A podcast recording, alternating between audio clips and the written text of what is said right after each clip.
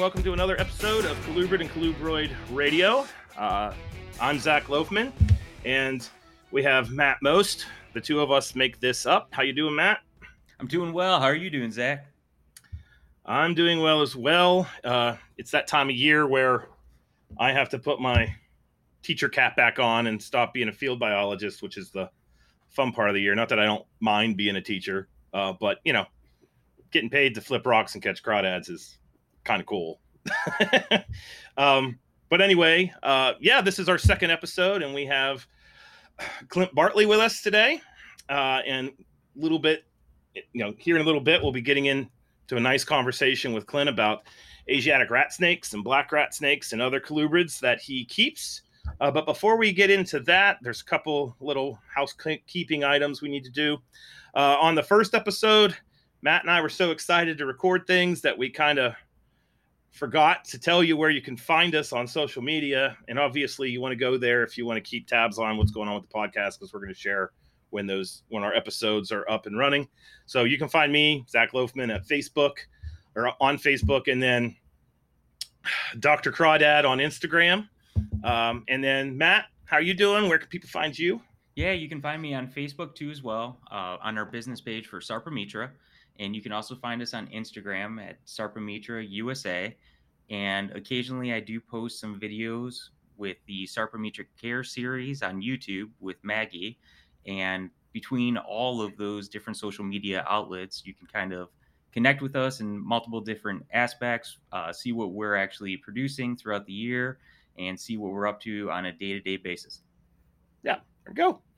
So we've had, you know, we keep tabs with each other, and we've been crazy, crazy, crazy busy uh, past couple weeks. But we've had a couple developments within our respective collections. Um, I had my Japanese rat snake clutch hatch, and I tried for four freaking years to get those things to go. So that's a pretty big deal for me. Um, they're not going anywhere. They're all staying uh, with me. Uh, the, earlier in the week, I had a clutch of Boiga cyanea green cat-eyed snakes. Um, those were hatching on Monday, uh, and that's my first time producing those. And we still have tons of false water cobras in the incubator. I don't know how many eggs are are in there. That's for school and grad student projects. I think we have about 60 eggs cooking, and we've had about 60 eggs hatch. So uh, that and then of course the students projects are rocking and rolling with hognose snakes and corn snakes and everything else Baron's racers the whole kit and caboodle so what's up with you matt on that regard i'm you and well yesterday i got to ship you a box yes you did so you want to give the the watchers and viewers a little heads up on what you just added to your collection yes i just added four Rhamphiophis so African beak snakes. Um, don't know the exact species. It's not the one with the eye stripe. Red beaks. I, am pretty sure those are red spotted beaks. Red spotted beaks. Based upon yes. what I, I, was able to look up on them. And I'm I'm excited to, to work with those. I I have a story with those. We'll talk about in a future episode if we ever talk talk about Rhamphiophis. It's kind of fun. And then there was an added bonus in the in the in the box. One of my faves. Uh, tricolored hognose snake was in there as well. So some wonderful rear fanged colubroids. Um, and I'm really looking forward to getting those going. And thank you, thank you, thank you for sending those my way. I also got today um, a pair of thorn scrub rats from Chris Pengshab at Badlands Herp. Uh, I've never actually seen those alive before. I've, I've, of course, being the nerd that I am, I've seen them in field guides they're in Stebbins, reptiles and uh, amphibians of Western North America. Uh, but damn, those are cool. They're like s- incredibly light, sand colored Emory esque rat snake. Pretty awesome. There was also paper that just came out. Um, they were sunk taxonomically, and then just recently, within the past six months, the paper came out that re elevated them to subspecies status. So I'm um, really looking forward to working with those uh, as well. So, yeah, good times with me. Anything yeah, new for a you? A lot of fun to put in those cups, oh. just because of the nature of how fast those suckers are to put them in a little eight ounce deli cup. Yeah. But other than that, uh, hatching out some file snakes. I have two mandarins that were starting to lay while I was walking out the door to go to Michigan today. So Oh, nice. hopefully by Friday, come back to some nice clutches there. Um, other than that, you know, we're kind of finishing up the last clutches of corn snakes hatching, and looks like we'll have some cockeye, some poultry hatching too as well in the coming weeks. And um, it's been an exciting year um, across the board. Now the hard part comes is what's staying and what's going, just Yes. because of space limitations. Yeah, that's always the hard part. I, it, it it wasn't hard for me to decide to keep the Japanese rat snakes, but everything else, man, rough. So, like, how many holdbacks are you going to have? What, like 40, 50, 150, Uh, I'm thinking about 60. 60? Okay, that's that's a low number for you. yeah. Uh, last Mhm. year held back 60. This year hold back 60, and just kind of play it through and see, you know, how different projects fluctuate. But you know, one of the hard parts I think most keepers have in this hobby is trying to maintain holdbacks because hmm space limitations. But not only that, sometimes we get drifted away in the hobby and we lose track of what our ages of the animals are in our collection, even. Um, that's actually been one of the problems I've had over the years, and that's why I've held back a large number of animals last year and as well as this year. And I'm sure Clint will talk about this too in, in terms of his keeping skills and also um, holdback skills too, as well, because as time progresses with breeding animals continuously, you're obviously putting more stress on the animal. And it's Mhm. just one of those things that we need to monitor, especially as keepers, that and including when you have rarer species, you want to make sure that you have those animals in the future and kind of spread out their bloodlines too amongst other serious keepers too as well. Yes, absolutely. I know with me, the the falsies, they double clutch every time they lay. So my two big breeder girls, they they dropped sixty eggs last year and sixty eggs this year, and I'm damn certain that they're not going to be bred next year. So uh, I have holdbacks that are just coming up to breeding age that'll kind of take their place with next year's breeding, if I even breed them, because I've produced a tremendous number of those things. Just know, they're very easy to breed. We'll just leave it at that. well, But- and you know, in terms of conversation on easy to breed things like that, um, it's always just the recipe, right, that Yes. goes along with it. And obviously, in a future episode, I'm sure we'll talk about some of that too with the falsies. Yeah, One hundred percent. Yep. So back to the beak snakes, and then we'll move on. When I opened the box, the deli cup arrangement was amazing, and I looked at that and thought, "How does he still have fingers?" so, what was it like putting them? And then you you briefly mentioned putting them in a deli cup, but like, the damn dude, that's all I have to say. so it's interesting um, just because when i was in grad school i worked with a lot of venomous too as well and you i always have treated rear fangs just like Mhm. handling a cobra um, so even putting those beaks inside those delis was a bit challenging because i did hook them and lead them into the cups Okay. but looking at the size of the animals um, and i'm sure once you opened up their containers and they were up to temperature Mhm. they they were ready to roll um, and get out of that container because they were packed fairly tightly Yeah. i would imagine still and one of them is a a very aggressive feeder and Okay. the minute you open her tub she is out of the tub itself Mhm. um, so, in terms of putting them in, because they are sight Yes, very visually oriented. observational, you know, and anyone that works with that species or any of the subspecies too as well. I mean, you you'd know that they're just an amazing animal to watch and view in a terrarium setup, even. Mhm. But the way that they actually collectively watch the actual keeper from their actual enclosure is just amazing in itself. yeah, no, I'm I'm kind of jazzed to be working with them over the next months, years, however long they're here, which is probably gonna be forever because they're totally my kind of critter. So thank Oh, you yeah. one more time. Yeah, and um, the tricolor is a hypo tricolor too, Oh, sweet. Okay. so you'll have some fun with that. Yeah, that see that is a species I got a lot of experience with. Um, but we will definitely have a tricolor uh, episode. I'm lining up a tricolor guest that's gonna it's kind of legendary in colubrid circles. Uh, some people probably know who it is just from that. So, talking about future episodes, uh, we had really good feedback from the first episode. So, those of you who listened, thank you very much for that.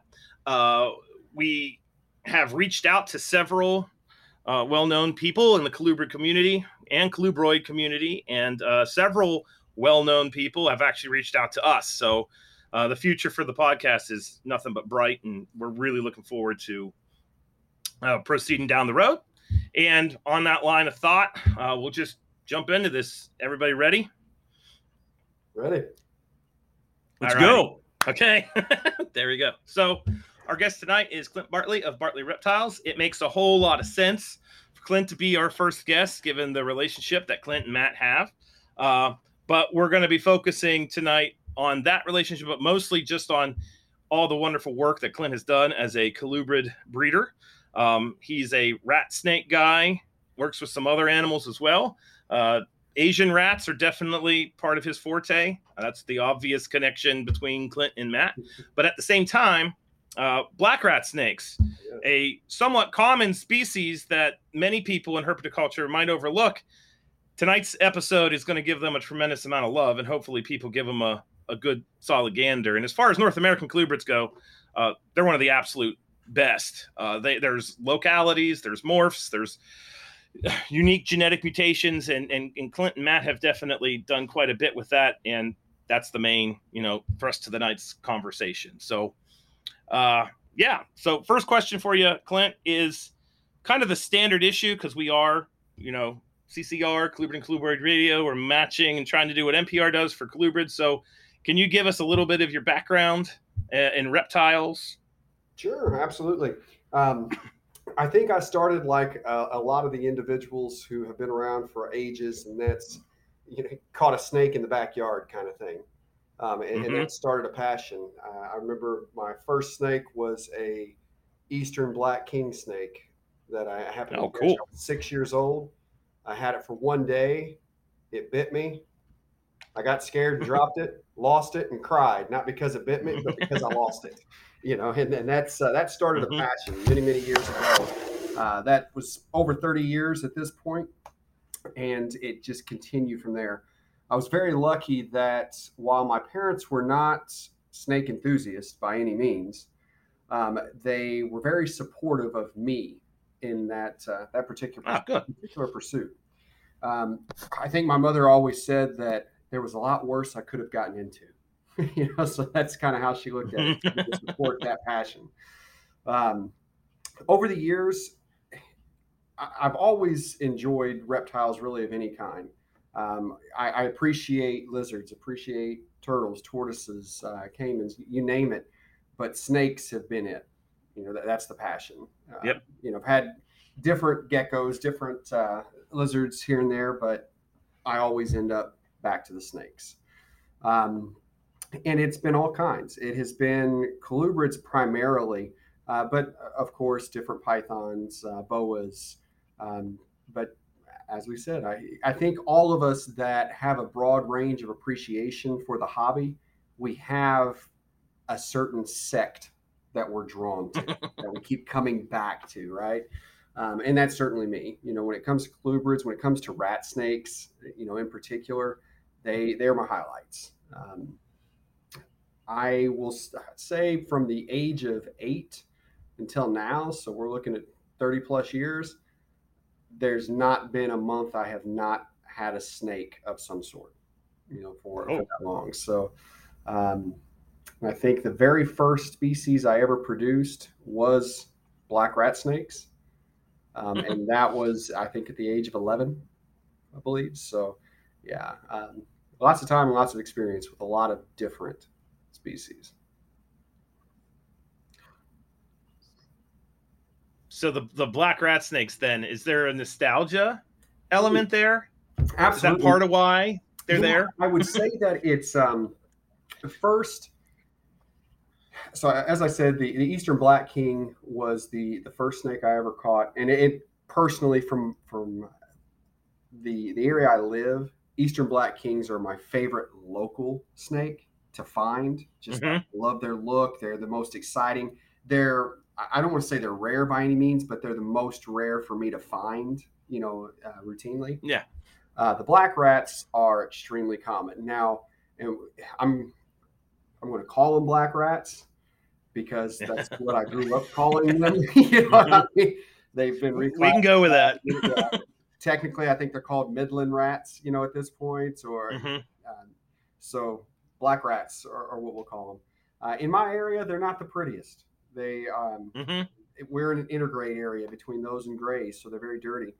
But the first snake that I ever kept long term was a black rat snake, and it was just a few months after that initial capture um, of that eastern black king, and so that's where I learned how to take care of a snake.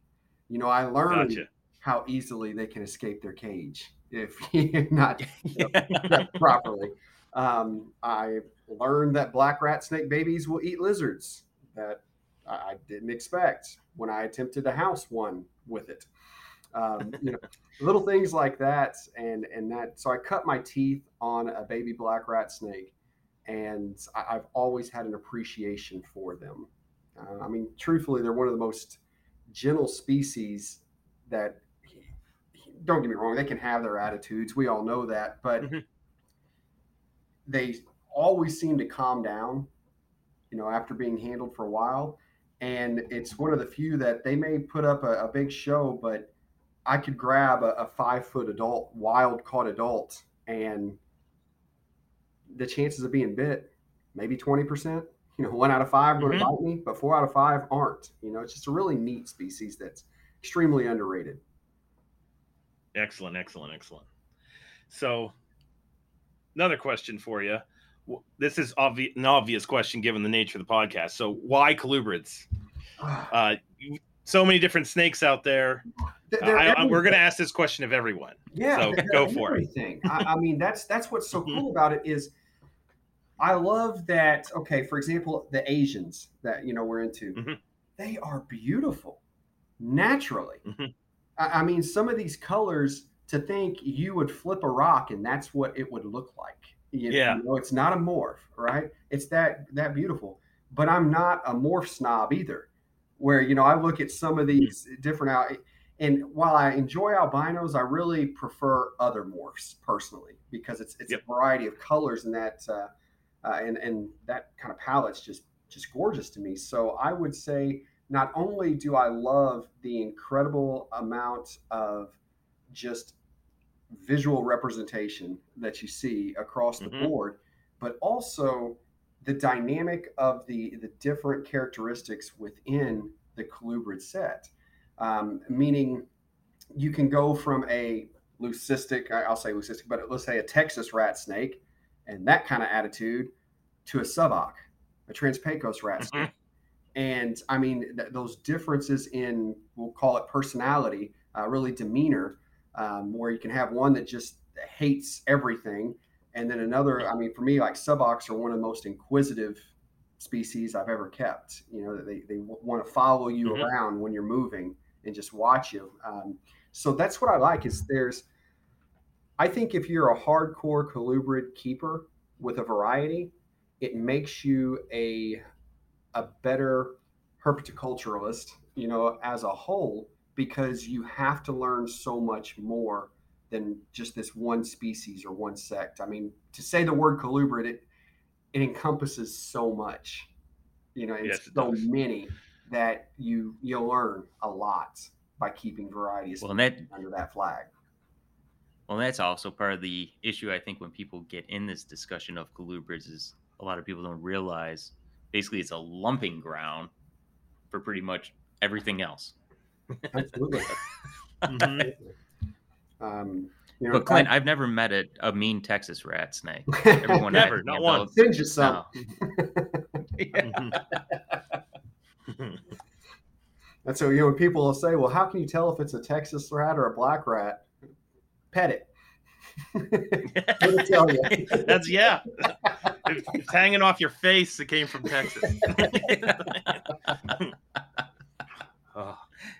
Yeah, on that little token, just real quick, I when I was in college, I went to the Columbus Reptile Show. It's a monthly show. It's been around forever, and um, I was talking to a guy, and he, I never interacted with a Texas rat before, and it was the end of the show, and the guy was like, "You want this?" It's like, "What?"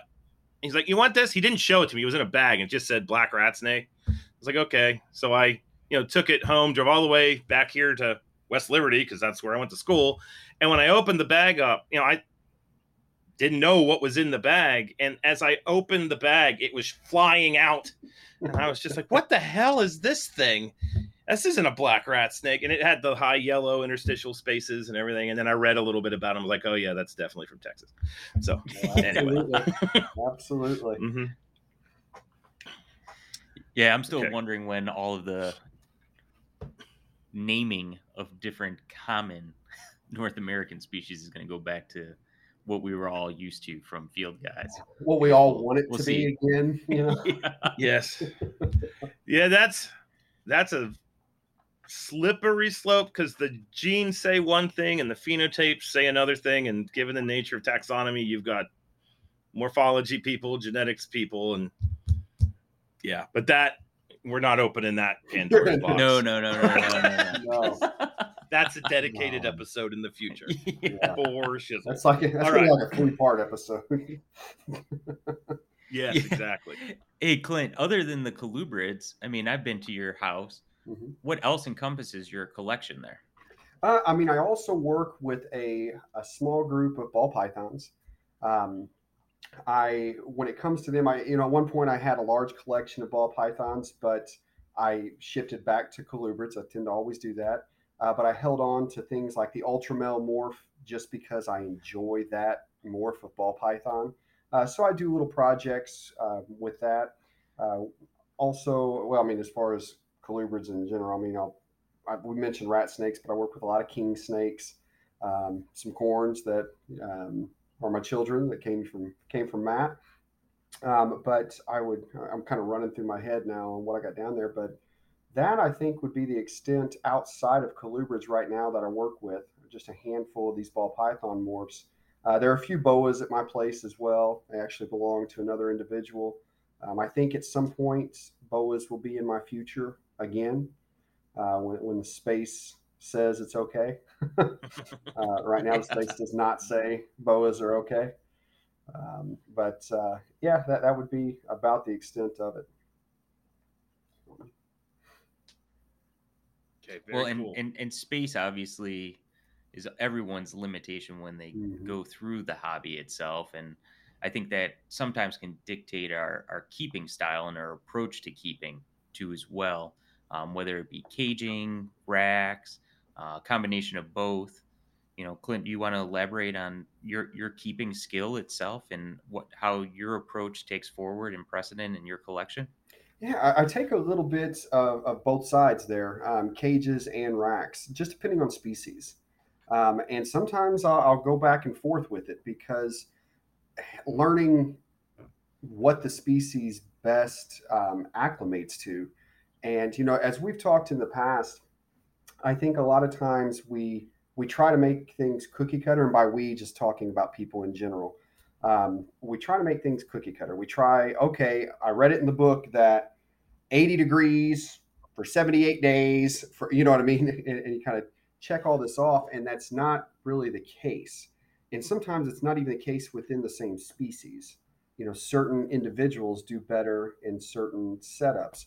Um, for example, one of the species that uh, you and I both work with, Matt, uh, Prasina, the green bush rat snakes. Um, those are one I, I'm still attempting to crack a higher degree of success with. Uh, every year, I'll produce at least one, at least one, but should be producing a lot more than that. All right. Um, and I've, you know, I've, they are successful in a rack system, meaning they eat, they they live, they breed, they lay. Um, and for me, I think my issue is somewhere in incubation, and so still trying to to work through that. Uh, this past year, I moved those to an uh, arboreal cage, and uh, two different sets really.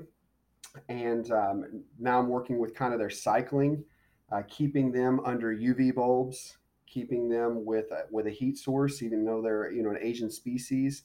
So working with some different things to attempt to get a, a higher degree of success, you know, with them. Uh, same thing with Carinata, moving them. I've got them in racks at the moment.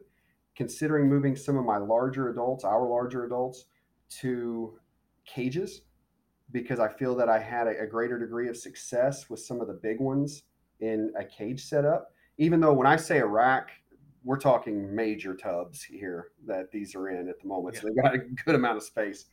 Um, but uh, you know, we've noticed that some of the larger Carinata they've not produced for a couple years now, um, and that may be more of a feeding thing instead of a, a cage uh, setup. Um, may have just gotten too fat you know, really. Um, and so, you know, adjusting some of the feed cycles as well as prey items, trying to get a greater degree of mix, a lot more poultry in there uh, to try to slim them down a little bit and see if that makes a difference. But to your original question, you know, I cycle a lot with that, whether it's long cages, whether it's tall cages, whether it's a, cage that's going to hold more humidity, whether it's going to, uh, whether it blacks out more sides uh, certain racks, you know, can give a, a much greater degree of uh, shelter, so to speak, to the animal because they are dark on three sides, and, and some species react better to that. So for me, it, it's it's a little bit of everything. You know, what the species needs, I try to try to move in that direction, and whether that's reading through books, talking to to other individuals, you know, getting online, we're, we're not going to know it all. None of us you know the there, there's no bible on any species really right? Yep. it's just going to be this was the best practices for the individual who wrote that book. And so take it learn from it but don't be afraid to adapt and try to venture out a little further and see what success you get by making those subtle changes. Well you know and it's interesting too um, i was talking to a different keeper earlier in the week and it's funny how we organize these aspects of keeping of a rack versus cage because at the end of the day it's a box essentially yeah. you know um, but we look at these different aspects of you know lighting um, heat humidity and even though it's a box you'd be having different success of monitoring humidity in that respective box because of ventilation or mm-hmm. Um, lack of ventilation even and it's important to kind of play cues with those boxes to maximize the performance of the animal absolutely you know you bring up an interesting point that was a big thing for me this particular year and that's ventilation um, mm-hmm. and it started with I've had some decent success with Subox over the years. However, I have noticed a higher mortality rate in some of my adults in that particular species. And you know, you, you read and you hear the, the number one cause of death when it comes to a Trans-Pecos rat snake is humidity, humidity, humidity. You know, it, it needs um, needs better. And in the, I had them in rack systems, and I felt that they were ventilated enough um, even using uh, some of the, the commercial rack systems that come with uh, ventilation already pre-made. So I thought the humidity was low enough, but I was like, you know what, I'm, I've got to change something because I continue to have this this issue, right? And I probably increased my ventilation by 800 percent from where it was. I, I, mean, that's not an exaggeration. I, am you know, whole crazy on this thing, right? Yeah. And I get this green box. Yeah. yeah. So here, here I am with my soldering gun, just pop, pop, pop, pop, you know, for hours. Um, and I did that early in this season, and I have found it to have completely turned the tide on my success with them. Uh, had more clutches of Subox this year all the adults seem to be doing fantastic. Because um, babies, no problem, but the adults are where I would start to notice this. And because of that, I got to thinking just about ventilation as a whole for everything, everything I'm working with. Yeah. And I think that we tend to not want to create so many ventilation holes because we want to hold humidity for some species But at the same time, I'm thinking that's probably a little dangerous because the, the less ventilation, the more everything in there is stewing, right? The more Mm-hmm. everything bad for them is growing in that environment. Um, you know, we, we may spot clean, but that little piece of feces that is still clinging to that damp piece of uh, um, cypress mulch, you know, the, the bacteria, everything else that's Yeah. growing on it. So um, I actually have gone through and it's a large collection, so I'm not through all of it. But I would say about 75% of um, my racks that don't come pre ventilated already, I did the same thing to, regardless of species, where I increased the ventilation a good 800%, you know, um, including a lot of the Asian species that we want to keep higher humidity on. The only thing I've changed then after increasing the ventilation was always ensuring that their moist uh, hide box stays moist because you know it's Mhm. real easy with a large collection to yeah you know it'll be okay or they're not shedding okay I can mist it you know next week kind of thing. Um, so it, making sure that that stayed good and humid, giving them a, an occasional misting, maybe once a week, just over the entire tub, uh, light misting, of course. But I think that ventilation is something we commonly forget about.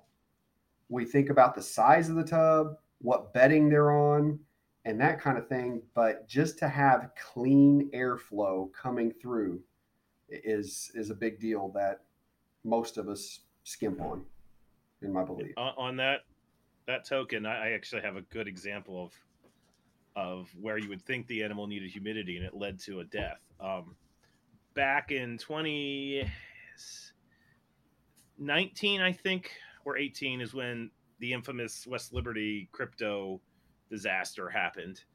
And at that, at the time that we were dealing with that in one lab, uh, we had some uh, Laticinctus. Are they broad-banded bamboo rat snakes? Yes. That's the common name. Yes. Mhm. Uh, and we had those in a completely different room, like totally separate from the crypto, and they weren't doing great, which was weird because they were doing wonderful, and then they just started to kind of peter away, and then kind of serendipitously, right before we were sending a bunch of snakes to the University of Georgia for pathology that had crypto to confirm we had crypto, the Laticinctus passed, and so I had them in tubs with uh, sphagnum moss and orchid bark substrate that was damp but not wet, kind of the classic way many people think you should keep them. And I, I thought, all right, well, we'll just throw them in the box and see why they died because it could be crypto lurking in this room too. And all the other pathology came back, of course, as cryptosporidium. But what was really interesting is those Laticinctus had actually died, uh, and they did a complete necropsy of the animal. But they had a um, a fungus that had basically gotten into their lungs and had manifested itself and, and taken out all the little alveoli, the little structures that you use for oxygen. Hmm. And nobody ever talks about that. And that's totally 100% resultant of lack of ventilation. So Mhm. we did the same thing you did, Clint, and bought a soldering iron and made a lot of holes. well, and, you know, and that's the kind of thing Yeah. where, in most cases, myself included, if I would have found that animal, I would have just thought it's one of those things. You know, you deal Yep. with life, you deal with death. Sometimes you come in and there's just a dead snake. I mean, there's really always a reason, but we just we don't go through the additional steps to take to find out exactly what happened, like you did. So that's Yeah. interesting because I mean, that probably happens more out there than any of us are aware. It's yeah, there may have been something that the snake was carrying internally from birth that just finally okay that it ruptured today. You know, it was its time. But Mhm. I, I would say my guess is ninety percent or more of the deaths that we come across that just happen, um, Yeah. are something in the the keeper's error. Yeah. Well, and even with that even being said, you know, sometimes you'll hear keepers talking about respiratory infections and right away they go to treat it with antibiotics. Mm. And it's likely not even a respiratory infection. It has to do with lack of humidity or Yeah. uh, too much humidity. Environmental. And really, what we're doing is basically creating resistant strains within those animals. So this way, when we go to actually treat for that respiratory infection, it won't be successfully treated. Um, you know, even Clint, I remember when you and I purchased the same racks, my basement at my old house was like a rainforest. It was like 70% humidity in there. And I, Mhm. I kept complaining to Clint, I'm like, man, I need to like put more ear holes in there. So I got like a five eighth drill hole and drilling all these It- brand it- new racks. it was so funny because Matt kept saying that to me. You know, he's like, man, it's just, you know, I've got like condensation and all this inside. And I'm thinking, man, I'm having like, I'm, I'm dealing with some stuck sheds, you know, here and there. I, I'm like, how are you? I don't get it, man. Uh, no, I, I don't Yeah. need to drill any more holes in here. what are you mm-hmm. talking about? But then he, you know, we finally put together that his basement was like over 70%. You know, the humidity level was over 70% in his basement, where in mine it was 40. I'm like, well, there it is. It's raining in your basement, Matt. I mean, so- mm-hmm. There you go. Yeah, there's there's something about my house. I had a bunch of Asian rats until April or May, but they just didn't. There's something about my setups environmentally because I know my cages are good, my temps are good because other things are thriving, but you know I just basically threw in the towel because it something was just off there. But other animals like my dipsadids and these garter snakes I've gotten, water snakes and uh, king snakes, they're all like thriving there. There was Yeah. just something weird when it came to Asiatic rat snakes. They just didn't jive. I don't know what the hell is going on. Some bad juju. But that that that speaks to something that I tell the zoo size students here all the time. In fact, I told some of them uh, this week is that you like it's the forest through the trees statement. You you can't just rinse, recycle, repeat. You've got to learn your space and your quirks, and then understand that your space and your quirks are your space. That may not be somebody else's space, and that one of the things that drives, I'm sure, all of us crazy is you see somebody who's asking a question on social media, and then somebody flames them and says, "This is wrong. This is you know blah blah blah." You don't know that when you're saying that to that person who's in Texas and you're in Florida. You know, those are even Texas. If you're in East Texas, it's a swamp. If you're in West Texas, it's a desert. There- Yes. You've got completely different background humidity and temperature levels and barometric pressure, storm front, all that kind of stuff plays in. So it's you know and some of the Yeah. things that are wild with that like two two stories i could say you know along what you just mentioned there about you know kind of your space and what works and what doesn't work Mhm. sometimes even species that you would think have the exact same care and they really do um, matt has heard me say this time and time again i can produce coxi like crazy i can produce pulcher like crazy i can produce laticinctus like crazy but I am where vaillanti come to die. So that, that- that's I have had the worst luck there you go. with them. I mean, it's mm-hmm. it doesn't matter where I get them. It doesn't matter if I've raised them from babies. You know, I finally have produced one, and it's it's in my house, and it's going to Matt's as soon as I come up there. So that thing doesn't die. Um, but I mean, and it's we're talking about they've been kept in the same racks as all the other uh, porphyraceus, you know, and, and they're everything else is fine, but I don't know what I'm doing wrong with them, and I cannot figure it out. So uh, I, I've been able to check them off my list as I've produced Uh-huh. Uh, that feather is in my cap. Now they can go to Matt, and he can play with them, and he can take care of them. Yeah. I There just killed him for some reason. But and another funny uh, kind of just quirk when it comes to snakes is uh, ball pythons. Uh, a good friend of mine is local as well to me, uh, Brandon Osborne of Osborne Reptiles. He's famous for the urban camo ball python, and uh, he and I we we do different projects together as well. And over the years, there have been times one of us has had a ball python that okay, we're on month four and it's still not eating. You know, why don't you take this over to your place and mm-hmm. try? And literally, it's happened both ways, where one of us will, will leave the other one's house, have this ball python in a bag, go home, put it in a tub, drop a rat in, and it eats it immediately. Strikes Yeah. and, and does it immediately.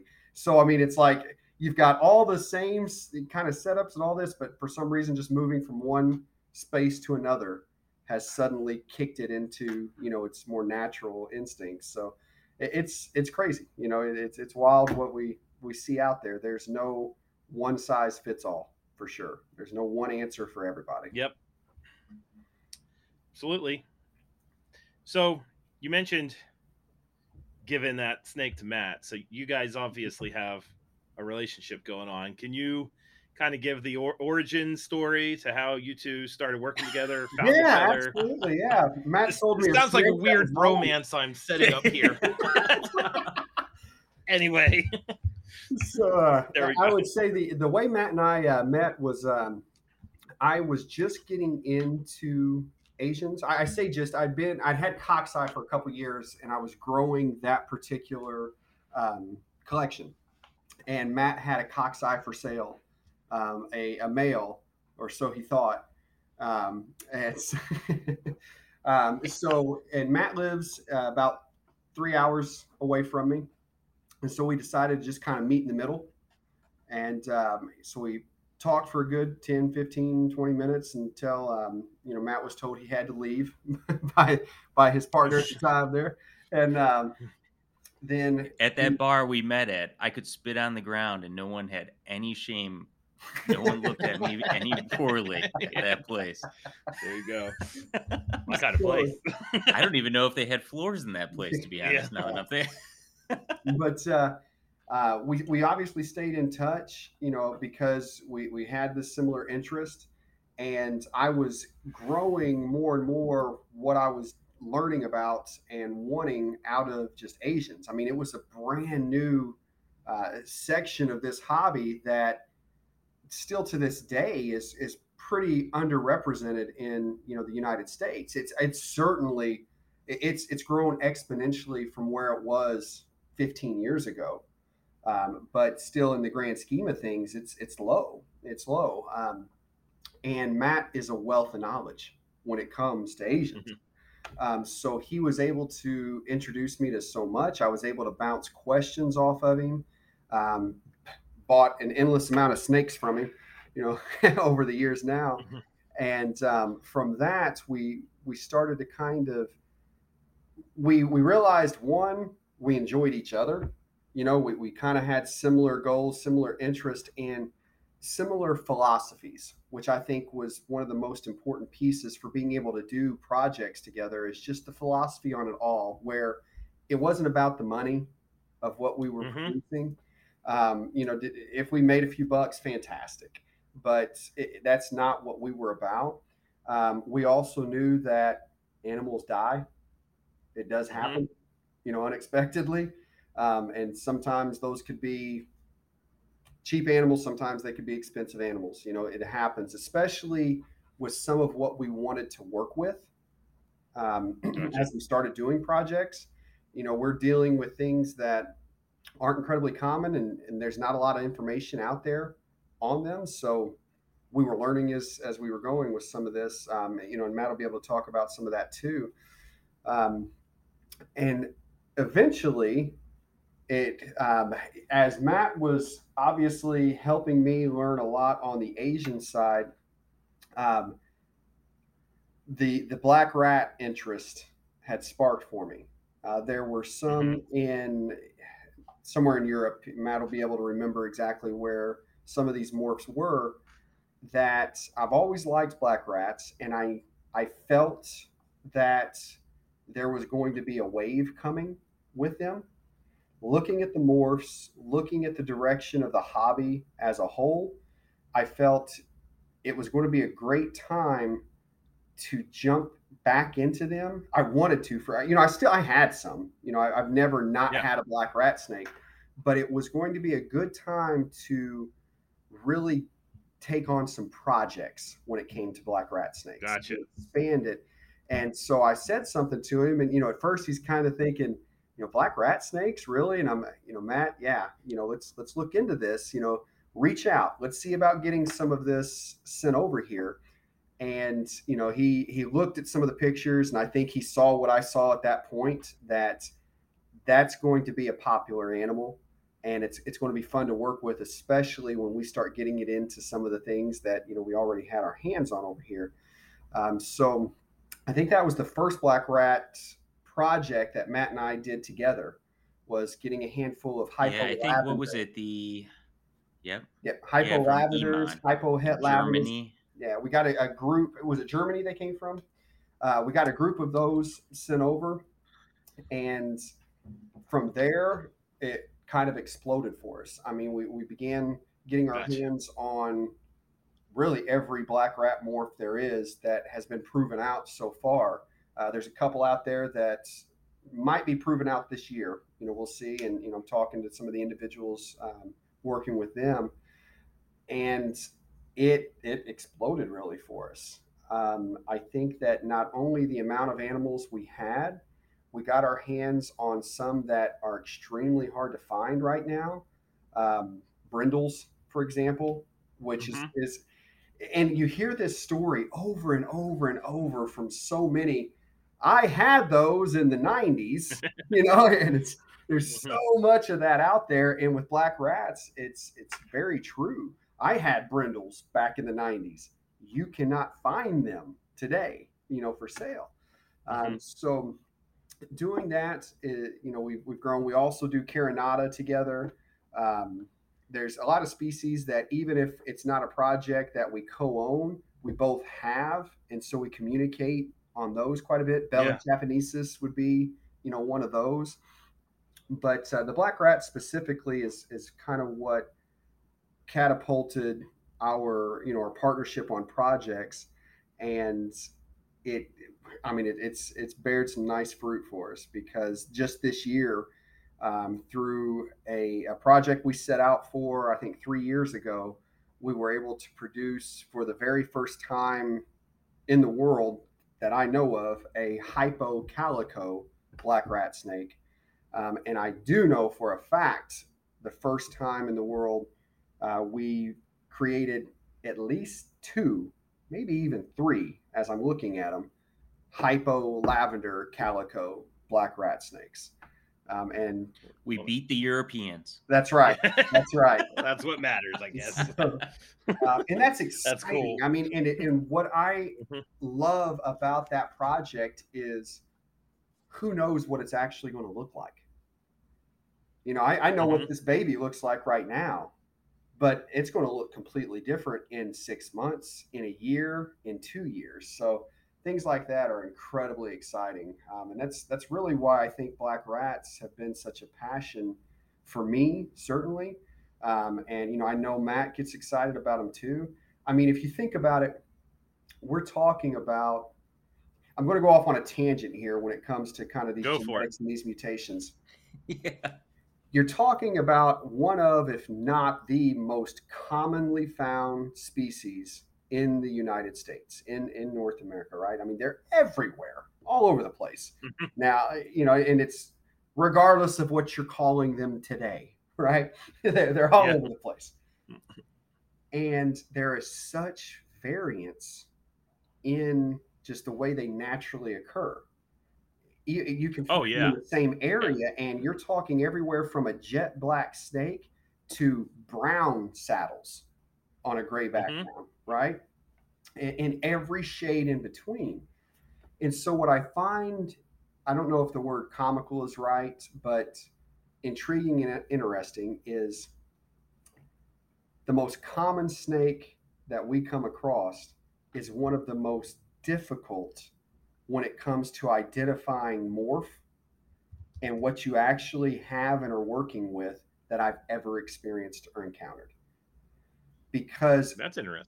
it's you can have well and i think a lot of it may come from mislabeling over the years as well when you're dealing with hypos and at this point i feel that there's more than one line at least two lines of hypos they're Mhm. probably compatible um, you're dealing with amel and i think that we're dealing with multiple lines of amel because if you you'll hear red line you'll hear white line yellow line you know things like that and they very well may be completely different lines but happen to be compatible or we're just dealing with different localities expressing the amel or the hypo in different ways because there's different different amount of pigmentation that comes with that locality.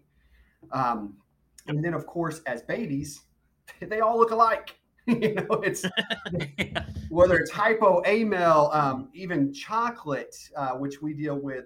They're they're so similar that if you begin crossing and combining these different mutations and traits, if you sell something as a hatchling, you're giving it your best guess a lot of times at what that visual animal truly is. Um, because it may be six months before you can really think about, okay, that does look more like this than that. Um, and then when you get to things like eye pigment as a you know determination on is it is it hypo? Is it amel is it it's it's incredibly confusing. And i think the waters were muddied long before matt and i ever got into it.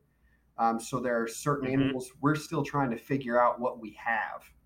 Um, another example i know that we've got a pair of at least hypo rusty black rat snakes but they may be hypo amel rusty black rat snakes look completely different than anything else. Um, and truthfully, I'm not going to know what the hell those are until we breed them to something else. so, yeah. um, but it's it, it is a project that can go on for years and still not fully have all the answers yet, and that kind of excites me. Yeah, that's pretty cool. On well, something so Clint, common. On something so mm-hmm. common. Uh, you know, but I remember when Clint and I went down a road. What's oh, that? sorry. Go ahead, Clint. I was going to say we. No, I was going to talk about. about uh, now we're just talking over each I think we have a delay. um, no, I was going to say, even when we started working with the leucistic black rats, and there was the conversation of rusties and leucistics, and then some rusties can produce leucistics, but some can't. And it's like, yeah, how does that work? Yeah. Well, for someone unfamiliar with black rat snakes, mm-hmm. as far as their morphs are concerned, could you do like a a quick rundown of what the different morphs are and what what what the phenotype is expressed as? Kind of see what because I see if I can do this off the top of my head, right? On on what I remember. There you go. So you have calico, which is a pattern and color mutation at the same time. It's it's one of those rare, unlike any other mutation kind of look that you'll ever see. Um, you have hypo, hypomelanistic, and again, I think there may be more than one line of hypo out there. And I'll talk more about that on some other morphs in a second. Uh, you have amel uh, or albino. I know that that's not technically interchangeable, but in the hobby, it is. um, the then you have things like uh, chocolates, which I actually think is another form of hypo, but not nearly closely related to the common form. Uh, the common form of hypo creates like a orangish red animal, mm. where the chocolate is literally looks like milk chocolate, you know, as, as adults. Uh, but I think even that is still a form of hypo, you know, on the black. Uh, lightning is a brand new morph that uh, Matt and I have as well. Um, and that the original animal was caught in Arkansas, if I remember right. And we got some heads yeah. and visuals from uh, the individual who caught the uh, original morph, as well as he went and caught some females in the same locality. And that's what he started the project with. Uh, Scott, who you know, great guy to chat with too. So but the lightning, I mean, it it's not identical by any means, but it looks very similar to the chocolates. Enough where that will be a test breeding that we end up doing down the line uh, to see if one is it the same thing, is it compatible, or is it nothing, you know, not allele at all. Um, but that's that's a newer morph that is pretty neat out there. Um, lavender, which in itself is causing some confusion, I believe, in the hobby.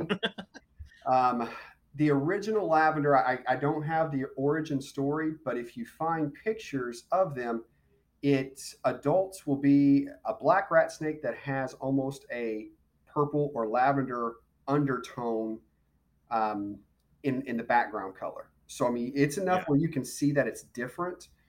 Um, however, I've been hearing the terms lavender and European lavender thrown around a lot. And unless there's two lines that I'm I'm not familiar with, the pictures I'm seeing of what people are calling European lavenders are hypo lavenders. And that's a very gotcha. purple snake, a purple pinkish snake. Um, and again, that's something if if there's someone who listens to this and wants to correct me on that with origin stories, please. I'm always up to learning. But from the pictures I'm seeing, I think there's some confusion. And in fact, I mean, Matt and I could say our lavenders came from Europe, European line, right? so, and, and I think that that's actually what's probably happened is some of those have come over because I know that uh, uh, Iman, if I'm saying his name right, was was shipping some of those to others as well, and I think that's where that term came from. And they actually have a double recessive animal, not a single recessive, not a, a lavender. Lavender is a single recessive gene. In fact, this year was the first year we produced visual lavenders that weren't a combination of hypo, and that was part of the uh, triple het by triple het pairing that we were using that created the hypo lavender calico. You know, we kind of had the whole Whoa. gamut of um, morphs that came out of those two clutches.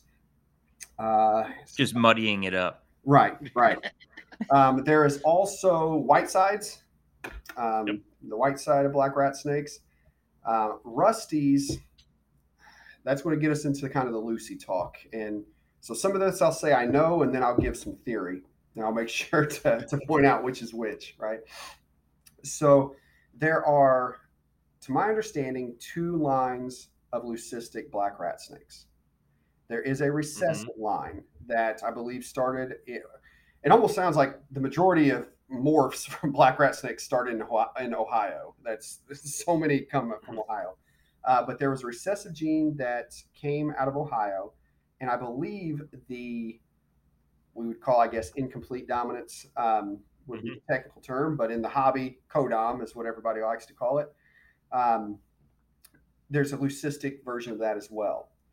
And in that particular line, you have the incomplete dominant um, is called rusty, which we could kind of call it if we wanted to explain to others as a het leucistic is a rusty.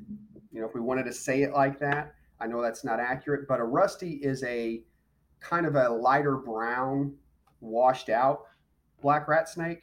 And then when you breed a rusty to rusty together, you've got a 25% chance of each egg being a leucistic. And so you have those two different gotcha. Now, where I think it gets muddy for black rats, really as a whole and, and everything, but specifically leucistics, I think that there have been confusion over the years on the recessive gene leucistic black rat and the recessive gene leucistic Texas rat. And those have been yes. muddied, bred together, and I, I had, you know, in the past, I've had some that were supposed to be that, supposed to be the het leucistic black rats. I just wasn't confident enough in it for me to continue with that project because it very well could have been, but I just didn't know. And when it comes to our black rats, I want to know that that's what we're working with, mm-hmm. are, are, the black rats. Um, even though, again, like the calico, could be considered an intergrade because of where it originated from, which was just about an hour and a half from where I live. It originated over in um, Kentucky, and even over there, that's a Midland, you know, rat snake as, as they call now. So uh, some people can argue that the calico would fall under a gray, you know, morph, not just a solid black morph. I, I disagree with with that statement, and at this yeah. point, we just kind of have to accept it as it's a black rat snake morph. It's almost like you hear the term hobby Honduran because there's no mm-hmm. through Honduran milk snakes in the hobby.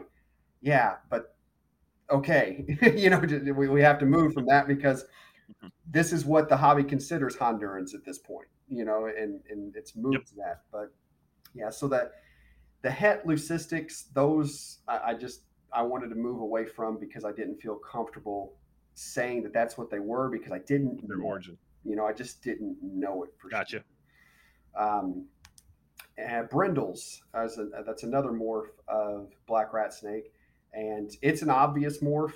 When you combine it with other things, it may not be as much, but in and itself is another unique pattern and color mutation at the same time. Um, that, as I mentioned, has kind of disappeared throughout the hobby. And we've got, uh, you know, we work with it. We actually just produced some some hets uh, that we will be holding several back to be able to expand on that morph and try to get it repopulated in the hobby. Really, um, that's one I get asked for quite a bit.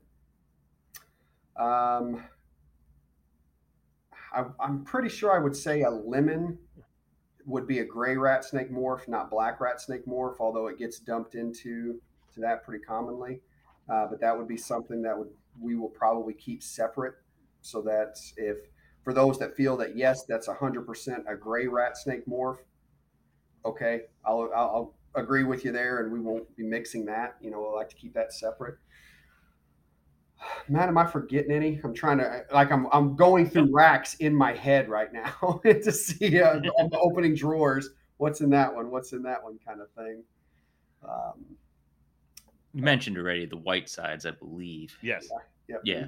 That's sides. really the only one that I was familiar with before today, and I've seen um, and I don't know if this is just a colloquial term for a morph you've already thrown out there, but moonshine rat. Uh, the moonshine like is that? actually a um, uh, I believe it's a T positive, which act, the lightning might be a T positive in the black rat snakes as well, if, if not a, a form of hypo. Uh, the chocolates could be T positive, but I digress. I, I apologize. The moonshines are a locality um, specific morph of a of the natural occurring intergrade between the black and yellow rat snake uh, out of Horry County, yeah. South Carolina. And so it's the commonly called the greenish rat snake is what that intergrade yeah. is called. Um, yeah, it's at, that the moonshine is a locality specific, and I certainly hope anyone, that. if you're hearing this, if you work with moonshines, keep it locality specific. Don't mix that into black rats because then we've got yellow rat mixed into these other mutations, and that just muddies the water. You might as well call it a bubble gum because that's that's the the generic term that has kind of been put on any of the, the rat snakes that have been mixed and matched and all this for um, with different color mutations across grays, blacks, yellows, everglades, all those. It's just labeled bubblegum. So, um, yes, so I, I, work with moonshines as well. It is a beautiful morph. I, I yeah. mean, they are stunning, um, and it's it's neat that you know that comes from you know a natural intergrade area. So Mm-hmm. Um, but yeah, it's cool. got black rat in it, but I wouldn't say is a complete black rat morph. so, if we were to jump a little bit into care of black rat snakes, uh, I've kept black rat snakes here in West Virginia, like you said. That's you know, it, it's kind of funny because they're common, but like after May, uh, you'll see one crossing the road maybe once every three months, unless you go out and start flipping tin like you're it's your job. Um, but you know, so we all have kept them. But it, do you notice there being any kind of difference in husbandry between the rat snakes versus you know corn snakes? Because everybody talks about how corn snakes are kind of the classic beginner um, colubrid, and obviously black rats get significantly larger than than corns and come out of the egg bigger than a corn. Mm-hmm. But is the care the same? Is it different? You know, are there any actually, little nuggets? I was actually going to say that, in my opinion, black rat snake care is corn snake care, but a little bigger. You know, a little bit bigger space because they are mm-hmm. so incredibly similar. Um, I would, I would venture to say you have a, a lower percentage of babies that refuse to feed right off the bat. Okay. Um, we, I just realized I didn't plug in my laptop, gentlemen, and so we better do that. yeah. So, Pause. yeah. One second, everyone. I apologize for this technical delay here. All I'm thinking about is when Clint's talking about crossing some of these adults, I'm like, well, now I just opened up another tub at my house since some of those are raise ups that are at my house. And then mm-hmm. I'm just wondering what Clint's going to fill it with with a holdback. Uh huh. Absolutely. Mm-hmm. You know, we, I think as Matt and I, well, before I go back into that, um, so the overall care, I think one advantage too that um, you know we talk about beginner species that a black rat has is being that it is so common throughout the U.S. that just our natural humidity in most areas, Yep. the, the natural light cycles. I mean, every the natural temperatures that we we have is usually pretty conducive to keep them happy and healthy. Um, so I, I Mhm. think that you know, same thing. As long as they are, are ventilated, um, they don't need extreme humidity, but they will have a shed problem if they don't have an area to to get humid when they need it. Um, they're they're easy. They're very easy. Give them a warm side of around 80, cool side of around room temperature, and those things will thrive. I mean, they absolutely will. And I think that they, being that they they do get larger, but they get size on them a little bit quicker than corn snakes, probably make them an even Mhm. better beginner species for someone young. Because i- i- in my opinion, a little bit of weight, girth, and size on a snake is better for s- someone who isn't as familiar with handling. They're less likely to hurt Yeah. animal. Um, so, and they calm it's- down just as easily as, if anything, I mean, a lot of times baby corn snakes seem to be a little bit more nippy than what a baby black rat snake does. Um, you know, for me. Um, and if they they put on size, they also become uh, less of a security risk of finding a one millimeter hole, and then you think, oh, that that thing can't get out of there, and boom, gone. I've actually had that happen here in the past month. I had a clutch of slowinskii, Slowinski's rat Mm. snakes, which used to be, you know, they're basically MRI, the same size as a corn snake, and I had them in a Rubbermaid locking tub in my office, and uh, you know, the, the guy down the hallway is like, "Yo, one of your friends is down here." And I, like, come down and like, how the hell did that get out of there? And then someone found one in a garbage can. Someone found one like in the stairwell. It's like I don't understand. These are the these are literally the tubs we put the babies in, like because they don't escape, and that's basically. Uh, size-wise, the same thing as a corn snake. So anything that's going to get bigger than that little worm faster, you're going to be able to maintain it and yeah. you know lose that risk of it escaping. So You know, and I, and I would say to anybody that's looking at black rats that wants to have a very natural looking setup, you know, um, Mhm. if you set up something arboreal for a black rat snake, it's going to use every bit of it. It's That's I mean, pretty they're, they're pretty neat display animals because they do have that size. They're fairly active and they will use every bit of the cage. So, very You know, Clint, Cool. uh, going back to even your comment about how they're so widespread throughout the United States, I think that's actually part of the reason why sometimes we're not able to produce some of these different colubrids in captivity. You're going to see different success rates throughout different geographical areas just based upon natural causes like barometric pressure or humidity, um, light cycles. So I, I think in terms of even talking about black rat snakes, they're uh, I wouldn't say this very openly, but I would say they're more forgiving too Oh, as yeah, well. absolutely. And uh, yeah, you can screw up a lot and they still live. I mean, that's absolutely.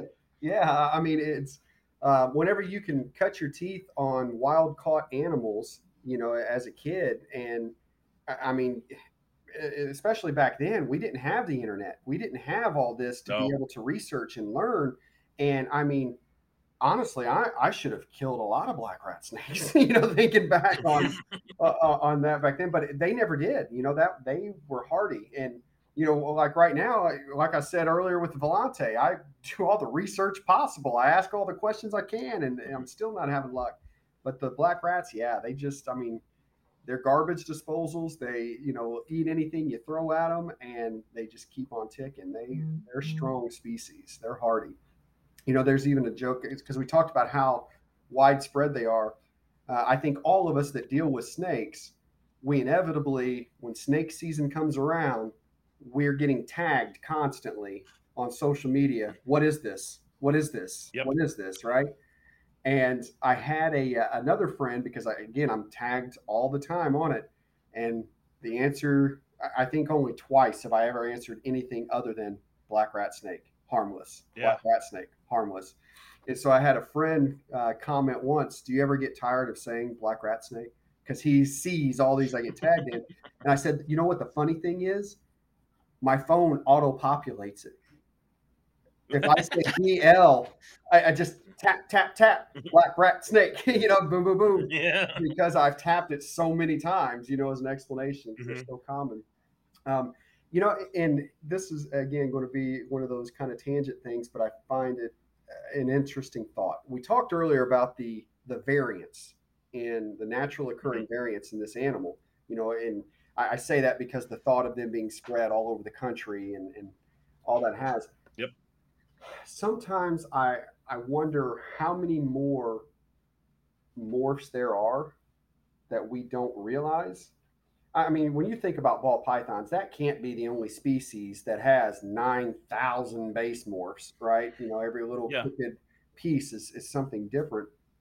And I do think that while this species has a huge variance in just the way it naturally looks, I believe there's more genetic mutations that we just don't realize that that's what it is. Sometimes we chalk it up to natural variance from one spot Yeah. to another, unless it significantly stands out. Um, you know, like I said, you go from a jet black animal to, you know, some of what we have in our collection that is a multi-head animal, literally brown saddles on gray background as adults. Um, but there's more there. It- It's I just think that If you it, it- there's not been enough financial incentive for people to go out there and figure it out. Truthfully, one of the interesting things is if you on that line of thought is when you talk about a population that has a lot of different colorations from a biological point of view we, refer to that as phenotypic plasticity and all the kind of stalwarts for the old taxonomy and all the different subspecies uh, that were subsequently in the early 2000s eliminated by um, the Burbrink paper. Uh, what what you don't realize is what the Burbrink paper is saying is exactly what you just said, which is basically that the fact that the yellow rat snake and the gray rat snake and a black rat snake all share similar genetics shows you that this population, if you identify them as a genetic species, which is what you're doing if you honor that newer system, is that it's naturally built into the to the animal to basically express phenotypes that are responsive to the environments that they're in.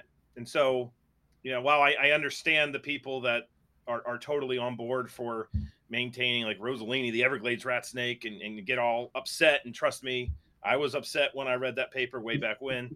You know, if you're looking at this from a perspective of I want to create different phenotypes and things like that, what the gene flow in the species shows based off that paper is that these this species is basically one continuous population with localized geographic variance, which is exactly what the origins for these morphs are. It's just a stronger form of, you know, it's legitimate albinism and, and things like that. But to take a black rat snake and make it a yellow rat snake, you are decreasing melanin. So you, you, that whole process is going on, and you are expressing um, uh, Xander-based, yellow-based pigments and, and, and things of that nature. Um, I said we weren't going to talk about this, but we, we have to just a little bit.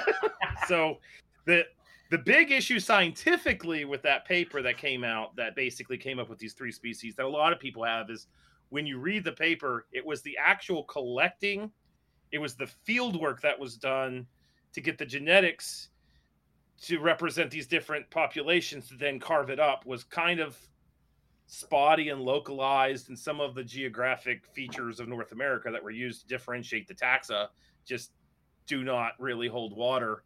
Um, I mean, it was literally water. In one case, there's this argument that like rivers, uh, like I think the Mississippi River was an important barrier to gene flow. And I personally have been in the middle of Lake Jordan in North Carolina with my uncle back when I was 10. And here comes a black rat snake right across the middle of the lake. So, you know, that's not really going to stop it. But anyway, that's just a fun little bit of biology that you can kind of throw into that mix. Um, so yes, you're you're almost you're you're you're you're certainly uh, correct. And if you look at like the North American field herping forums, or even just statewide snake groups on social media, where you get the general public involved, and they'll post up a picture like, "What's this pink snake?" Uh, I I don't know what group it was, but there was definitely a pink black rat snake posted up in one of those gr- groups this year. And you know, Lord knows what would have happened if that would have gotten into the hands of a herpetoculturist. So absolutely, yeah. So along that same line of care, if we were to jump into breeding, um, what when you're dealing with these different uh, morphs and the origins of them, if you have a morph that originated in Arkansas and you have a morph that originated in northern or central Ohio, climactically, like those two areas are going to receive different winter seasons, different fall mm-hmm. seasons. Um, when it comes to actually doing the whole rinse, recycle, repeat to colubrid breeding, especially North American colubrids, where you basically begin to cool them in the fall, then drop them down to a certain temperature, and then warm them back up in the spring to initiate that uh, reproductive aspect of their biology. Do you have to do that with these animals, or do do they? Can you food cycle them? Like, what is your actual process for producing a black rat snake? I don't want to say that you have to. I will say that I do. You know that that would be the, okay. the best way for me to answer that. Um, you know, it goes back to to my belief that there are always several different ways to be successful. You know, when taking care of, of an animal of any type. Um, so I always premise it by saying this is how I do it, and I don't mean that mm-hmm. as a I do it right. I'm saying this is what I do, and this is the particular level of success I've had by doing it this way. If that makes sense. Um, yep. With black rats, what I found is really regardless of where they have originated, um, usually within a year, they will have acclimated to where they're at, you know, now. Um, okay. So, you know, if I was to get, let's say, a, a, male that I want to breed, in fact, I will say, um, and I'm going to use this example with a Texas rat because it happened to be that, but falls in the same lines really on care and, and cycling. Um, I got a, a, adult leucistic Texas rat male um, at the end of, of a cycle, uh, well, going into a winter. Um, and so he hadn't been with mm-hmm. me long, long enough where, you know, he was healthy, a few meals in him, all that, and then went ahead and cycled him. Didn't produce, or actually very poorly. Um, got bad eggs from multiple females that he yeah. was put to um, that season. He went through the entire season with me, um, went through the next cycling through the winter. This year, I've got like, how many I tell you, Matt? 60 leucistic eggs, you know, something yeah. like that. um, so I think, you know, they, they would normally get into the, the cycle of whatever season, not, I'm sorry, not whatever season, but every, whatever region that they're now in, uh, usually within a year, because they, if they weren't as adaptive as they are, they wouldn't be as prevalent across the entire U.S. You know, as they are. So it, it's a very easy species to cycle. I will say I have found that um, with a lot of colubrids, and maybe this has changed since since I was a kid and hearing it, but they say two years. You know, at two years old, they can usually start breeding. Um, with black rats, that's probably true, but most don't, in my opinion. Yep. Um, instead, it's that three year mark before they really want to, and that male or female. You know, they can certainly go younger. I've had some of them do it, but it's usually about three years before I'm getting action at all um, from them. And in fact, um, this year I've experienced the same thing with the moonshines. Uh, moonshines tend to oh. get bigger faster than black rats. Um, I don't know if it's just some of that, you know, the, the vigor of, of having the, the cross there but the the babies grow a little faster and my adults are bigger they're some of the biggest you know uh, rat snakes i've got and but uh, same thing. They're at two years old they're as big as some of the three year old uh, black rats that's cool. but they didn't go for me this year you know some of the holdbacks. And so i'm thinking okay they're probably same thing that they do much better at year three you know for breeding. So anyone who's looking at breeding them, I would probably just go ahead and wait until your third year before I'd even attempt it. Because uh, even if you get eggs in year two, it's probably not going to be anything really worth uh, you know worth putting that female through that cycle yet. Uh, so uh, year three, even year four, is when they really start to do well. Hmm. Um, this year in particular, I mean, like uh, our white sides, I think we've had something like 76 white side black rat snake eggs Uh, I mean, just cranking, cranking, cranking. Um, but that's typical. The I do the same thing, and maybe I do it just because it's how we were told when we were young. I typically try to wait until they shed. The female has her first shed yeah. uh, post brumation, and then I put them together. Sometimes I'll put them together before just because I'm curious to see what happens. Because we'll, with Asians, they'll breed like that, you know, at certain ones. Yes.